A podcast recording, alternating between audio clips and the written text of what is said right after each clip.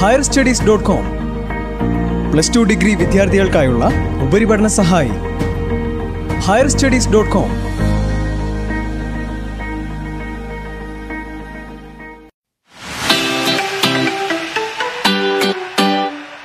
നമസ്കാരം എല്ലാ പ്രിയ ശ്രോതാക്കൾക്കും.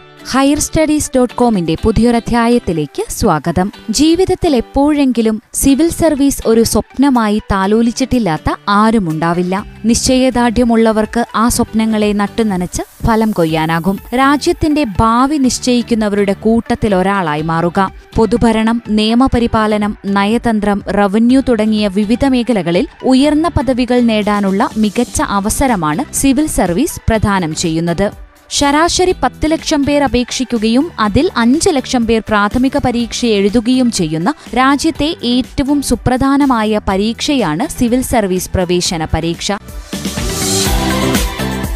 ഹയർ സ്റ്റഡീസ് ഡോട്ട് കോമിന്റെ ഇന്നത്തെ അധ്യായത്തിൽ രജിസ്ട്രാർ ഓഫ് കോഓപ്പറേറ്റീവ് സർവീസ് പദവി വഹിക്കുന്ന P B Nooh I A S civil service പരീക്ഷയ്ക്ക് തയ്യാറെടുക്കുന്നതിനെക്കുറിച്ച് സംസാരിച്ചതിന്റെ രണ്ടാം ഭാഗം കേൾക്കാം.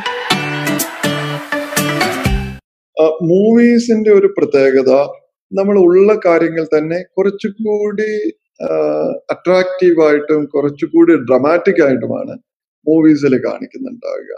ദാറ്റ് ഡസൻ മീൻ ദാറ്റ് മൂവിയിൽ പറയുന്ന കാര്യങ്ങൾ ഇല്ല എന്നല്ല അർത്ഥം. അത് ഉള്ള കാര്യം തന്നെയാണ്. പക്ഷെ അവർ കാണിക്കുമ്പോൾ കുറച്ചുകൂടി ഡ്രമാറ്റിക് ആയിട്ടായിരിക്കും അത് കാണിക്കുന്നുണ്ടാവുക. കിങ്ങിലാണെങ്കിലും വിക്രമാദിത്യനാണെങ്കിലും വിക്രമാദിത്യനിൽ അധികം കളക്ടറായിട്ടുള്ള സീൻസ് കാണിക്കുന്നില്ല.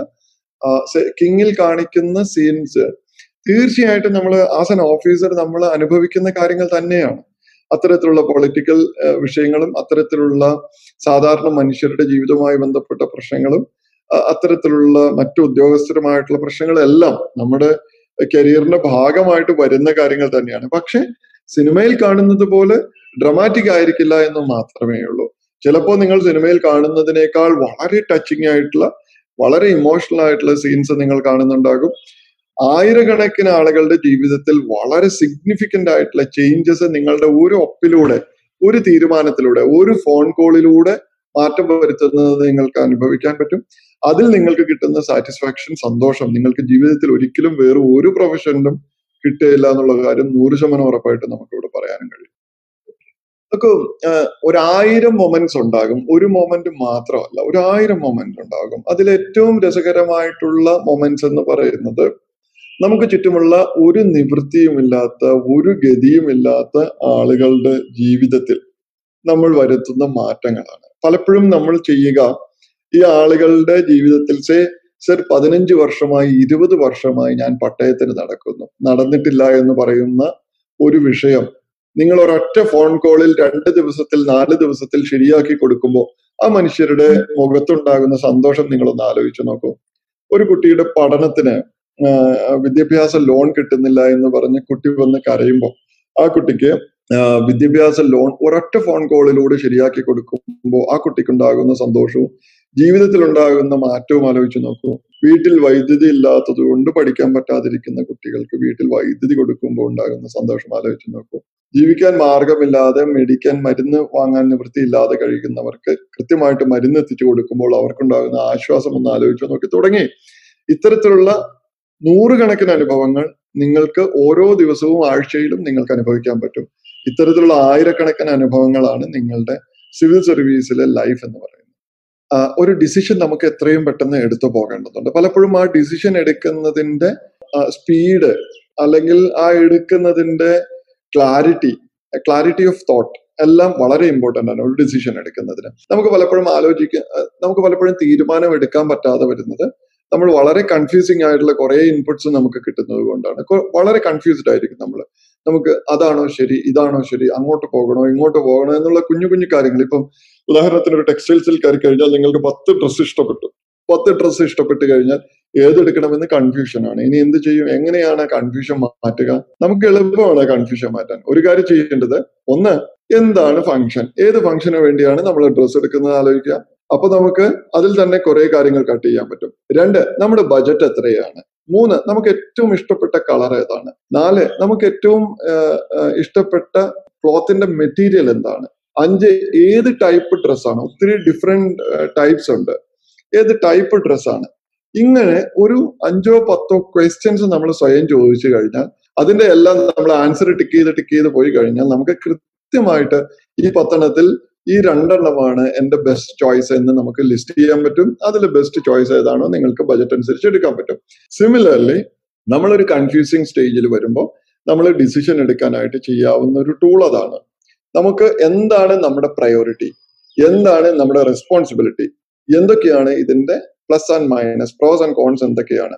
ഇതെല്ലാം നമുക്കൊന്ന് ഒന്ന് ക്വിക്കായിട്ട് ആലോചിച്ച് നോക്കിക്കഴിഞ്ഞാൽ നമുക്ക് മനസ്സിലാകും ഏത് ഡിസിഷനാണ് എടുക്കേണ്ടത്. അതിൽ ആദ്യം നമ്മുടെ മനസ്സിൽ വെക്കേണ്ടത് നമുക്ക് അസൈൻ ചെയ്തിട്ടുള്ള റെസ്പോൺസിബിലിറ്റി എന്താണ്? ഇപ്പൊ as a district collector or district magistrate നിങ്ങളുടെ റെസ്പോൺസിബിലിറ്റി എന്ന് പറയുന്ന ആളുകളുടെ ജീവനും സ്വത്തിനും സംരക്ഷണം നൽകുക എന്നുള്ളതായിരിക്കും.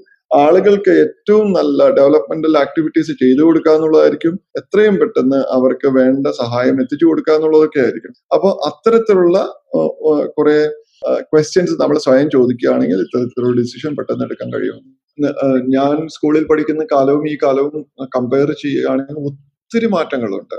അതിന് ഒത്തിരി പ്ലസും അതുപോലെ തന്നെ ഈക്വലി മൈനസും ഉണ്ട്. പ്ലസ് എന്താണ്? ഇപ്പൊ നമ്മൾ എല്ലാവരും സംസാരിക്കുന്ന ഈ ഓൺലൈൻ പ്ലാറ്റ്ഫോം എന്ന് പറയുന്നത് വലിയൊരു പോസിറ്റീവ് കാര്യമാണ്. ഞങ്ങൾ സ്കൂളിൽ പഠിക്കുന്ന സമയത്ത് ഇങ്ങനെ ഒരു സംവിധാനങ്ങളേ ഇല്ല. ഇന്റർനെറ്റ് എന്ന് പറയുന്ന സംവിധാനമില്ല കമ്പ്യൂട്ടർ എന്ന് പറയുന്ന സംവിധാനമില്ല മൊബൈൽ ഫോണില്ല സ്മാർട്ട് ഫോൺ സ്മാർട്ട് കണക്ടിവിറ്റി ഒന്നുമില്ല. അപ്പോ ഇത് ശരിക്കും ഒരു പോസിറ്റീവ് ആയിട്ടുള്ള കാര്യമല്ലേ? നമുക്ക് ഒരിക്കലും ഇമാജിൻ ചെയ്യാൻ പറ്റാതിരുന്ന കാര്യങ്ങളാണ് നിങ്ങൾക്ക് കിട്ടുന്നത്. മൂന്നാമത്തെ അഡ്വാന്റേജ് ഇപ്പൊ ഞാൻ സ്കൂളിൽ പഠിക്കുന്ന ഒരു സമയത്ത് പഠിക്കണമെന്ന് വിചാരിച്ചാൽ അത് പറഞ്ഞു തരാൻ പറ്റിയ ഇൻസ്റ്റിറ്റ്യൂട്ട്സ് ഇല്ല അത് പറഞ്ഞു തരാൻ പറ്റിയ മെന്റേഴ്സ് ഇല്ല അത് പറ്റി പറഞ്ഞു തരാൻ പറ്റിയ ആളുകളില്ല അതിനുവേണ്ടി ഡെഡിക്കേറ്റഡ് ആയിട്ടുള്ള ആളുകളില്ല. അവരുടെ കയ്യിൽ അതിനുള്ള മെറ്റീരിയൽസ് ഇല്ല ഇതൊന്നുമില്ല. ഇപ്പൊ നിങ്ങൾക്ക് മുന്നിൽ ആവശ്യമുള്ള ഓപ്ഷൻസ് ഒത്തിരിയാണ്. ഡിസഡ്വാന്റേജ് എന്താണ്? ഡിസഡ്വാന്റേജ് ഇത്രയും സാധ്യതകൾ ഉള്ളപ്പോ സ്മാർട്ട് ആയിട്ടുള്ള കുട്ടികൾ ഈ സാധ്യതകൾ പ്രയോജനപ്പെടുത്തും. ലേസി ആയിട്ട് ഇരിക്കാനുള്ള അവസരം നമുക്കില്ല എന്നുള്ളതാണ് പ്രശ്നം. പണ്ട് കാലത്ത് അത്യാവശ്യമൊക്കെ പഠിച്ച് അത്യാവശ്യമൊക്കെ ട്രൈ ചെയ്ത് പോയിരുന്നെങ്കിൽ ഒരുപക്ഷെ കയറി പോകുമായിരുന്നു ഇന്ന് അത്യാവശ്യത്തിൽ കടക്കില്ല. വളരെ സീരിയസ് ആയിട്ടും സിസ്റ്റമാറ്റിക് ആയിട്ടും പ്രിപ്പയർ ചെയ്താൽ മാത്രമേ കടന്നു പോകും അപ്പൊ ഇതൊരു ഡിസഡ്വാന്റേജ് ആണ്. അപ്പൊ എല്ലാ ഓപ്പർച്യൂണിറ്റീസും എല്ലാം ഒപ്പം കുറെ ചലഞ്ചസും ഉണ്ടാകും എന്നുള്ള കാര്യം നിങ്ങൾക്ക് ഓർമ്മയുണ്ടാകണം. ഇത് വളരെ വലിയൊരു സാധ്യതയാണ് നിങ്ങൾക്ക് മുന്നിലുള്ളത്. അതിന്റെ ഒപ്പം തന്നെ നിങ്ങൾക്ക് വലിയ ചാലഞ്ചുമാണ് മുന്നിലുള്ളത്. നിങ്ങൾ കിട്ടുന്ന അവസരങ്ങൾ പരമാവധി ഉപയോഗപ്പെടുത്തുക. ഹോബീസ് തീർച്ചയായിട്ടും ഉണ്ടാകുന്നത് എപ്പോഴും നല്ലതാണ്. പ്രത്യേകിച്ച് സിവിൽ സർവീസ് ഇന്റർവ്യൂവിന് അത് ആക്ച്വലി സിവിൽ സർവീസ് ഇന്റർവ്യൂവിന് വേണ്ടിയിട്ടല്ല നമ്മളൊരു ഹോബി ഡെവലപ്പ് ചെയ്യേണ്ടത്. നിങ്ങൾക്ക് ജീവിതത്തിൽ ശരിക്കും കുറെ അധികം ഹോബീസ് ആവശ്യമാണ്. കാരണം ഹോബി എന്ന് പറയുന്നത് എന്താണ്? നമുക്ക് ഏറ്റവും ഫ്രീ ടൈം കിട്ടുമ്പോൾ നമുക്ക് ഏറ്റവും സന്തോഷം തരുന്ന ചില കാര്യങ്ങൾ നമ്മൾ ചെയ്യുക ചെയ്യുന്നുണ്ട്. ആ കാര്യങ്ങൾ കുറച്ച് പ്രൊഡക്റ്റീവ് ആയിട്ടും കൂടി ഉള്ള കാര്യമാണെങ്കിൽ നമുക്കത് വളരെയധികം യൂസ്ഫുൾ ആയിരിക്കും. ഇത്തരത്തിലുള്ള കാര്യങ്ങൾക്കൊക്കെയാണ് ഹോബി എന്ന് പറയാം. അപ്പോ ഉദാഹരണത്തിന് ഇപ്പൊ നമ്മൾ സാധാരണ ഫ്രീ ടൈമിൽ എന്താണ് ചെയ്യുക? മൊബൈൽ നോക്കിയിട്ട് അതിൽ ഫേസ്ബുക്കും യൂട്യൂബും കണ്ടുകൊണ്ടിരിക്കും. ഇതൊരു ഹോബിയാണോ ഇതൊരു ഹോബിയാണെന്ന് പറയാൻ പറ്റില്ല. നമ്മൾ ചെയ്യുന്ന ഒരു കാര്യമാണെങ്കിലും ഹോബിയല്ല ഹോബി എന്ന് പറയുന്നത് നിങ്ങളൊരു റീഡിങ് നിങ്ങൾ ഒരു ഹോബിയായിട്ട് നിങ്ങൾക്ക് ഡെവലപ്പ് ചെയ്യാം. നിങ്ങൾക്ക് ഇഷ്ടമുള്ള എന്തെങ്കിലും ഒരു ആർട്ട് റിലേറ്റഡ് കാര്യങ്ങൾ ഇറ്റ്സ് എ പെയിന്റർ ആണെങ്കിൽ പെയിന്റിങ് മ്യൂസിക് ഇഷ്ടമുള്ള ആളാണെങ്കിൽ പാട്ട് പഠിക്കുന്നതും പാട്ട് പ്രാക്ടീസ് ചെയ്യുന്നതും. നിങ്ങളുടെ ഇഷ്ടപ്പെട്ട ഹോബിയിൽ നിങ്ങൾക്ക് നല്ല ആഴത്തിലുള്ള അറിവുണ്ടാകണം. അത് നിങ്ങൾക്ക് പെർസീവ് ചെയ്യുമ്പോൾ ഫോളോ ചെയ്യുമ്പോൾ കൂടുതലായിട്ട് ഡെവലപ്പ് ചെയ്യുമ്പോൾ നിങ്ങൾക്ക് സന്തോഷം ഉണ്ടാകണം അതിനെക്കുറിച്ച് എന്ത് ചോദിച്ചാലും നിങ്ങൾക്ക് പറയാൻ കഴിയണം. അത് അവസാനം നിങ്ങൾക്ക് അത് വളരെയധികം സന്തോഷം നൽകുന്ന കാര്യമായിരിക്കണം. ഇതിനൊക്കെയാണ് ഹോബി എന്ന് പറയുന്നത്. ഗാർഡനിങ് ആകാം കുക്കിംഗ് ആകാം മ്യൂസിക് ആകാം.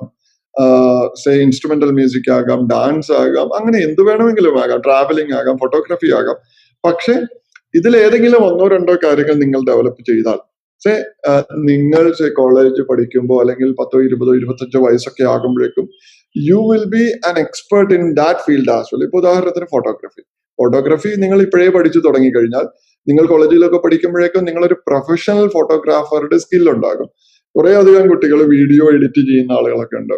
വീഡിയോ എഡിറ്റിംഗ് നിങ്ങൾക്ക് ഇഷ്ടമാണെങ്കിൽ പ്രൊഫഷണൽ ആയിട്ടും സ്കിൽഡ് ആയിട്ടുള്ള ഒരു വീഡിയോ എഡിറ്റർ പോലെ ആകാനുള്ള അവസരം നിങ്ങൾക്കുണ്ട്. അതിനുള്ള ടൂൾസ് ഉണ്ട് ആപ്ലിക്കേഷൻസ് ഉണ്ട് എല്ലാം അവൈലബിൾ ആണ്. അപ്പൊ ഇത്തരത്തിലുള്ള കാര്യങ്ങൾ കൂടി പാരലൽ ആയിട്ട് ഡെവലപ്പ് ചെയ്യാൻ ശ്രമിക്കുക യൂഷ്വലി കാണുന്നത് കൂടുതൽ പ്രൊഫഷണൽ കോഴ്സുകൾ കഴിഞ്ഞ കുട്ടികൾ വരുന്നതാണ്. ഇപ്പൊ എന്റെ ബാച്ചിൽ ഞാൻ പറഞ്ഞ നൂറ്റി എൺപത് പേരിൽ മുപ്പത്തി അഞ്ച് പേരായിരുന്നു എന്നാണ് എന്റെ ഓർമ്മ ഡോക്ടേഴ്സ് ഉണ്ടായിരുന്നു. അതുപോലെ തന്നെ അൻപതിലധികം എൺപതോ മറ്റോ പേര് എഞ്ചിനീയേഴ്സ് ഉണ്ടായിരുന്നു. അപ്പോൾ സ്വാഭാവികമായിട്ട് നമുക്ക് തോന്നുന്ന ഒരു കാര്യം എഞ്ചിനീയേഴ്സിനും ഡോക്ടേഴ്സിനും ഇവിടെ എന്തോ പ്രാധാന്യമുണ്ടെന്നുള്ളതാണ്. എനിക്ക് തോന്നുന്നത് അത് തെറ്റാണ്. അതിലുള്ള കാരണം എനിക്ക് തോന്നുന്ന കാരണം ഇതാണ്. പ്രൊഫഷണൽ കോഴ്സുകൾ പഠിക്കുന്ന കുട്ടികൾ ഒന്ന് നമ്മുടെ സമൂഹത്തിലെ ഏറ്റവും പഠിക്കുന്ന കുട്ടികളാണ് സാധാരണ പ്രൊഫഷണൽ കോഴ്സുകൾക്ക് പോകുന്നത്. അപ്പൊ ആ കുട്ടികൾക്ക് പൊതുവെ സമൂഹത്തിൽ ഏറ്റവും ഇന്റലിജന്റ് ആയിട്ടുള്ള കുട്ടികളായിരിക്കും എന്നുള്ളത് ഒരു റീസൺ രണ്ടാമത് പ്രൊഫഷണൽ കോഴ്സുകൾക്ക് വളരെയധികം ഡെഡിക്കേറ്റഡ് ആയിട്ട് വളരെയധികം ഹാർഡ് വർക്ക് ചെയ്താൽ മാത്രമേ കയറാൻ പറ്റുള്ളൂ. ഒപ്പം ആ കോഴ്സുകൾക്കും വളരെ സിസ്റ്റമാറ്റിക് ആയിട്ട് ഹാർഡ് വർക്ക് ചെയ്താൽ മാത്രമാണ് പാസ്സായി പോകാൻ പറ്റുള്ളൂ. അപ്പൊ അവർക്കൊരു പഠിക്കുന്ന രീതി ഉണ്ടാകും. സിസ്റ്റമാറ്റിക് ആയിട്ട് പഠിക്കാനുള്ള ഒരു രീതി ഓൾറെഡി അവർ ഡെവലപ്പ് ചെയ്തിട്ടുണ്ടാകും. നമുക്ക് നമ്മുടെ സാധാരണ ഹ്യൂമാനിറ്റീസ് കോഴ്സുകളൊക്കെ വളരെ അലസമായിട്ട് പഠിച്ചാൽ പോലും പാസ്സായി പോകുന്ന രീതിയിലാണ് സിലബസും കാര്യങ്ങളും ഉള്ളത്. അഡ്മിഷനും മറ്റു ബുദ്ധിമുട്ടുകളൊന്നുമില്ല. അപ്പൊ അതുകൊണ്ട് തന്നെ പൊതുവിൽ ഹ്യൂമാനിറ്റീസ് പഠിക്കുന്ന കുട്ടികൾക്ക് അത്രയും ടഫായിട്ട് പ്രിപ്പയർ ചെയ്യേണ്ട സീരിയസ് ആയിട്ട് പ്രിപ്പയർ ചെയ്യേണ്ട ഒരു ആവശ്യം വരുന്നില്ല. അപ്പൊ നാച്ചുറലി സിവിൽ സർവീസ് പ്രിപ്പറേഷനിലേക്ക് വരുമ്പോൾ അവരുടെ പെർഫോമൻസും അത്തരത്തിലാകും എന്നുള്ളതാണ് ഞാൻ മനസ്സിലാക്കുന്ന ഒരു കാര്യം.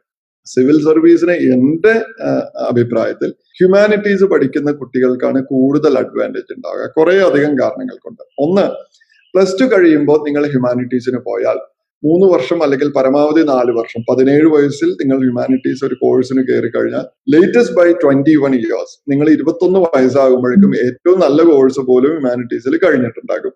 അതേസമയം എം ബി ബി എസിന് പോയാൽ പതിനേഴ് പതിനെട്ട് പത്തൊൻപത് വയസ്സിലാണ് നിങ്ങൾ എം ബി ബി എസിന് കയറുക എൻട്രൻസ് എക്സാം ഒക്കെ കഴിഞ്ഞ്. അവിടെ നിന്ന് ആറു വർഷം കൂടി കോഴ്സ് കഴിയുമ്പോൾ ഇരുപത്തിയഞ്ച് വയസ്സ് കഴിഞ്ഞാലാണ് മിനിമം ഡിഗ്രി കഴിഞ്ഞിറങ്ങാൻ പറ്റുള്ളൂ എന്നുള്ളതാണ് ഒരു കാര്യം.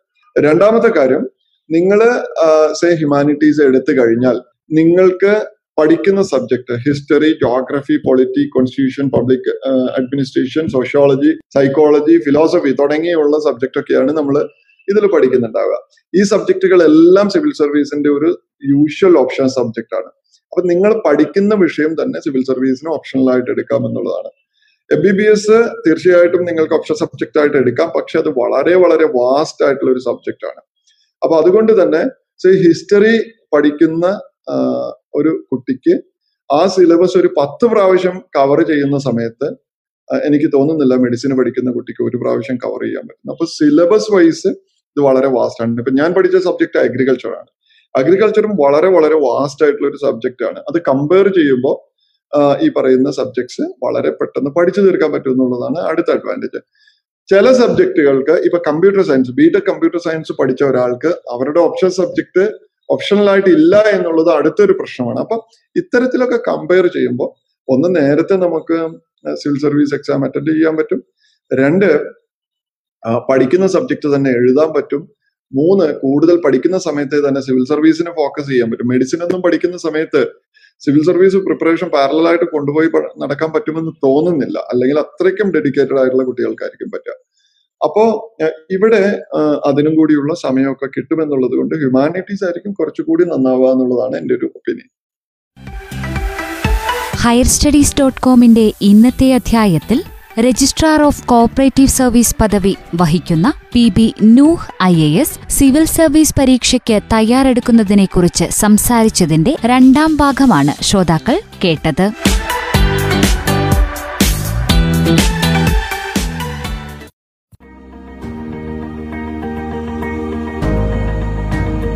Higher studies dot com plus two degree വിദ്യാർത്ഥികൾക്കായുള്ള ഉപരിപഠന സഹായി. Higher studies dot com